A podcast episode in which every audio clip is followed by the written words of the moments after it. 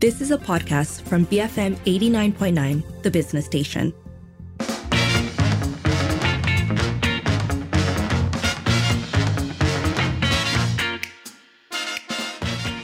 It is 5:41. It's time for today on Twitter, where it's a conversation about scam calls and specifically um, who's making them. So this, um, if you'll if you'll have some patience with me, it's a long Twitter thread, so I'm just going to run through it. Now, this came from Dean of Dean, who tweeted a poll asking people amongst two new phone numbers. Which one do they think got more scam calls? So, um, this is the exact tweet. Had an experiment just to find out something. Bought two new phone numbers SIM A, solely for work, SIM B, personal. After two months, one SIM card has the most scam calls ever, while the other one, zero. Guess which one it was? Uh, just to add a few pieces of info, SIM A was solely for work, WhatsApp, SMS, calls. It does not link to anything else. SIM B is registered with famous banks in Malaysia and famous e commerce pla- platforms in Malaysia and government databases.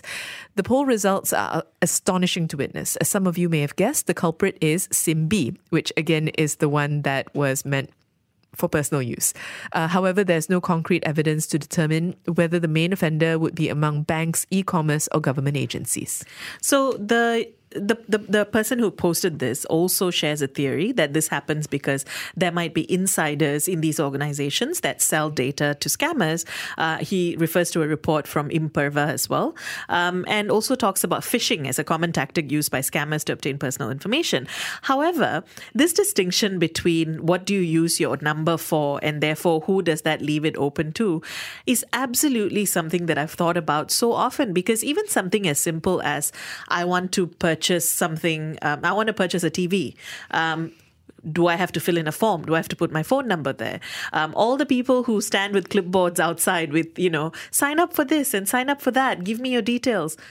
Actually, who protects that data? Who are you handing over your, your information to? And who will they then hand it off to further? Yes. Um, how far is your number going to travel? I think is a question that people perhaps don't think about in the in the moment, or when you sign up for things, or when you click check boxes, and you're just like, okay, okay, let's get on with it.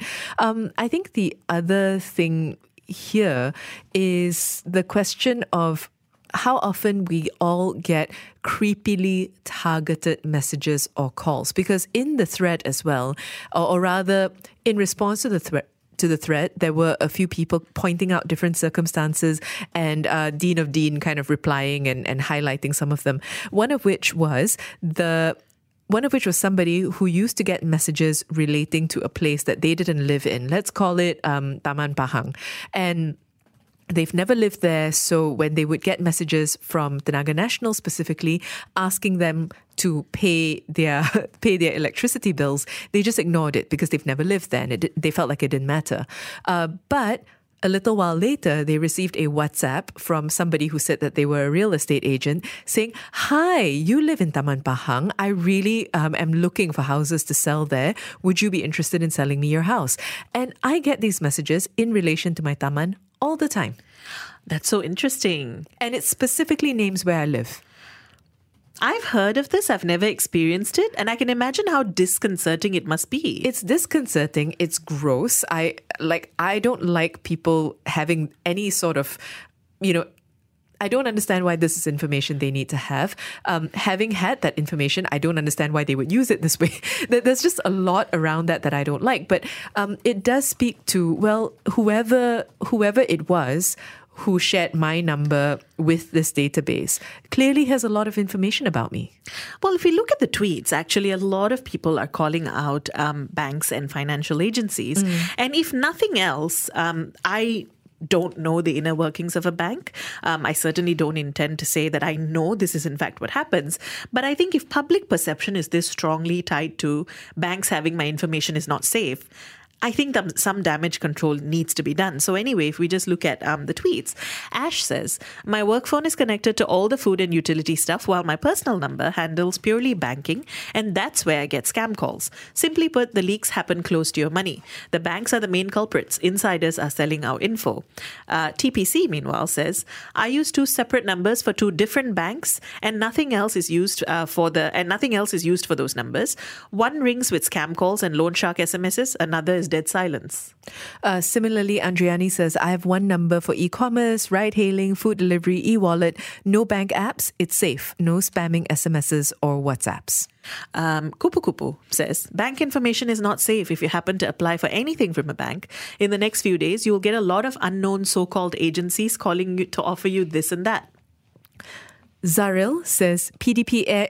PDPA Act 2010 be like, I am a joke to you. And, and that, I think, is speaking to your point earlier, Sharmila, about how is this protected? Who protects this? And the answer is technically, technically, there is an act that covers you. Now, how much that is actually followed and covered, uh, how much it's enforced, I don't know, and how protected we all feel. the how protected we all feel is i think really the heart of this issue right? Because increasingly i know most people now um, don't answer calls on their phones don't trust any call they get from anyone even if it is legitimately a bank. Um, and yes some of these are security measures and are impo- and, and you know are helpful but sometimes i just think that it it often creates a, a very unhealthy environment of mistrust and uh, not being able to engage particularly when so many things now require us to use digital platforms Yes, and the spam calls and you not picking up, that's annoying. I- I- It's it's something that you don't that most of us don't like, I think, partly because you always worry that you're missing something Yes. important, but at the same time you don't necessarily want to signal that this is a person who will pick up your calls if and when you're trying to sell me something or persuade me that I have an outstanding police report in I don't know, Perak or something. um, so so that's one thing. The spam messages also I find aggravating Oh, absolutely. because you can't i mean if you have uh, some phones and you know some people have apps as well that filter these sorts of spam messages out but it, it's they're not perfect these systems aren't perfect and so you still get and they switch the numbers so often that sometimes it doesn't seem to matter, even if you report one or you add one to your blocked list. So I this is, you know, nothing personal, but during the pandemic, at the absolute height of the pandemic, when you heard about people losing their jobs, about companies closing down, and I would get daily, what felt like daily messages promising me that they are from an incredibly prominent social media company and do I want to earn 500 ringgit a day? and I mean, I did not, but I could not help but feel every time I saw those messages a flare of very deep anger because I was thinking about all the people who were vulnerable in this exact moment in time, um, who were being taken advantage of by these spam messages. It just made me so angry. We are talking about this because of a tweet that essentially highlights that your personal number um, is quite likely to get likely to get a lot more scam calls than, say, a work number that you only use for specific reasons. So, essentially, we'd like to hear from you. Do you get a lot of scam calls, and how do you think they got your number? You can call double seven double three two nine hundred, send us a voice note or WhatsApp 018 789 8899, tweet us at BFM Radio. Brave, free Malaysians. BFM 89.9, the business station. BFM 89.9 that was The Moneymaker by Rilo Kiley. It is 5:53. You're listening to the evening edition with Sharmila and Lynn and we've been asking you, do you get a lot of scam calls and how do you think they got your number? You can call us double seven double three two nine hundred. Send us a voice note or WhatsApp 018-789-8899. Tweet us at BFM Radio. We have a number of messages that have come in. Let's start with MZ, who says, I'm using a flagship Samsung phone that helps me filter out unknown numbers and it will read out whatever the other side is saying, recorded or otherwise. It helps me a lot, and then I don't even need to pick up my phone.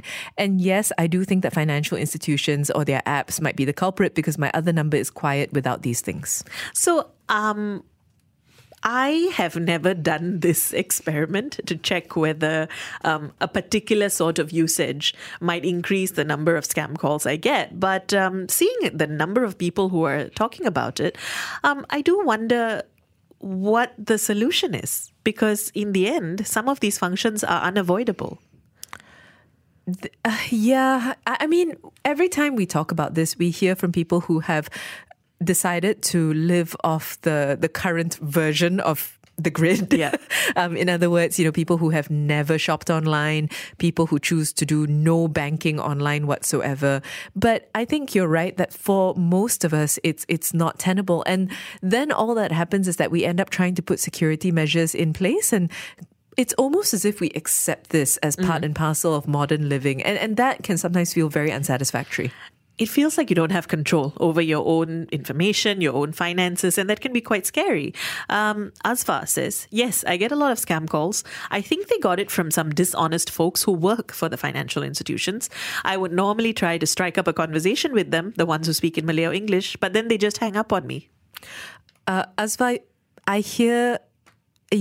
I hear of people doing this, and it fills my heart with simultaneous joy, but also like some anxiety because um, I do the opposite thing. When I pick up, I'm like, no, no, meeting, meeting, meeting, meeting, and, and then I slam it down, and I regret, just I regret whatever impulse made me pick up the call. It's often delivery. I realize when I'm expecting a parcel. That you think it's a delivery. yes. Mine is when I'm sleeping and the phone rings because it's a automatic like oh my god it's an emergency I have to pick it up. Yeah, I, I, I tend to if I'm waiting for something, if I'm waiting for a call, that's when I'm vulnerable. And the minute they they greet me and mangle my name, hi, is that Lee Chu Bi? I'm like, no, okay, forget it. you know, I'm busy. I'm in a meeting. Never call me again. Um, but but the regret of having picked up is intense. It's interesting that you give them an excuse of the meeting because I just do the tana tana tana and then I hang up. Um, I, I I think I think my natural like I don't know why I'm polite. Actually, I'm not sure why I bother. Don't apologize for politeness. It's okay. Chubi is polite. Is not true. so much. So, um, CK says, I don't get a lot of scam calls, but the annoying messages, yes. The worst issue is that these scammers seem like they don't even need to have a proper identity to get a proper number to do their scam activities. These days, they create new tactics via delivery. My parents received a parcel when they didn't order anything, with the driver asking for delivery fees up to a thousand ringgit. I've heard about this. Um, I remember this being reported a little while ago, and um, I think mixed households tend to be more vulnerable to this because, of course, if you live alone, then you you know that you did not order anything. The issue is when you live with other people Ah, and you're right. not sure whether somebody got something delivered. You're not certain, um, and then you're also not certain whether somebody got something delivered and asked for COD. There there are all these things I think that go into it where you're not sure. They rely on you being unsure about what's actually happening. We have um, saying, Do you remember the days when we had phone directories freely available? Anyone could access names, addresses, and phone numbers.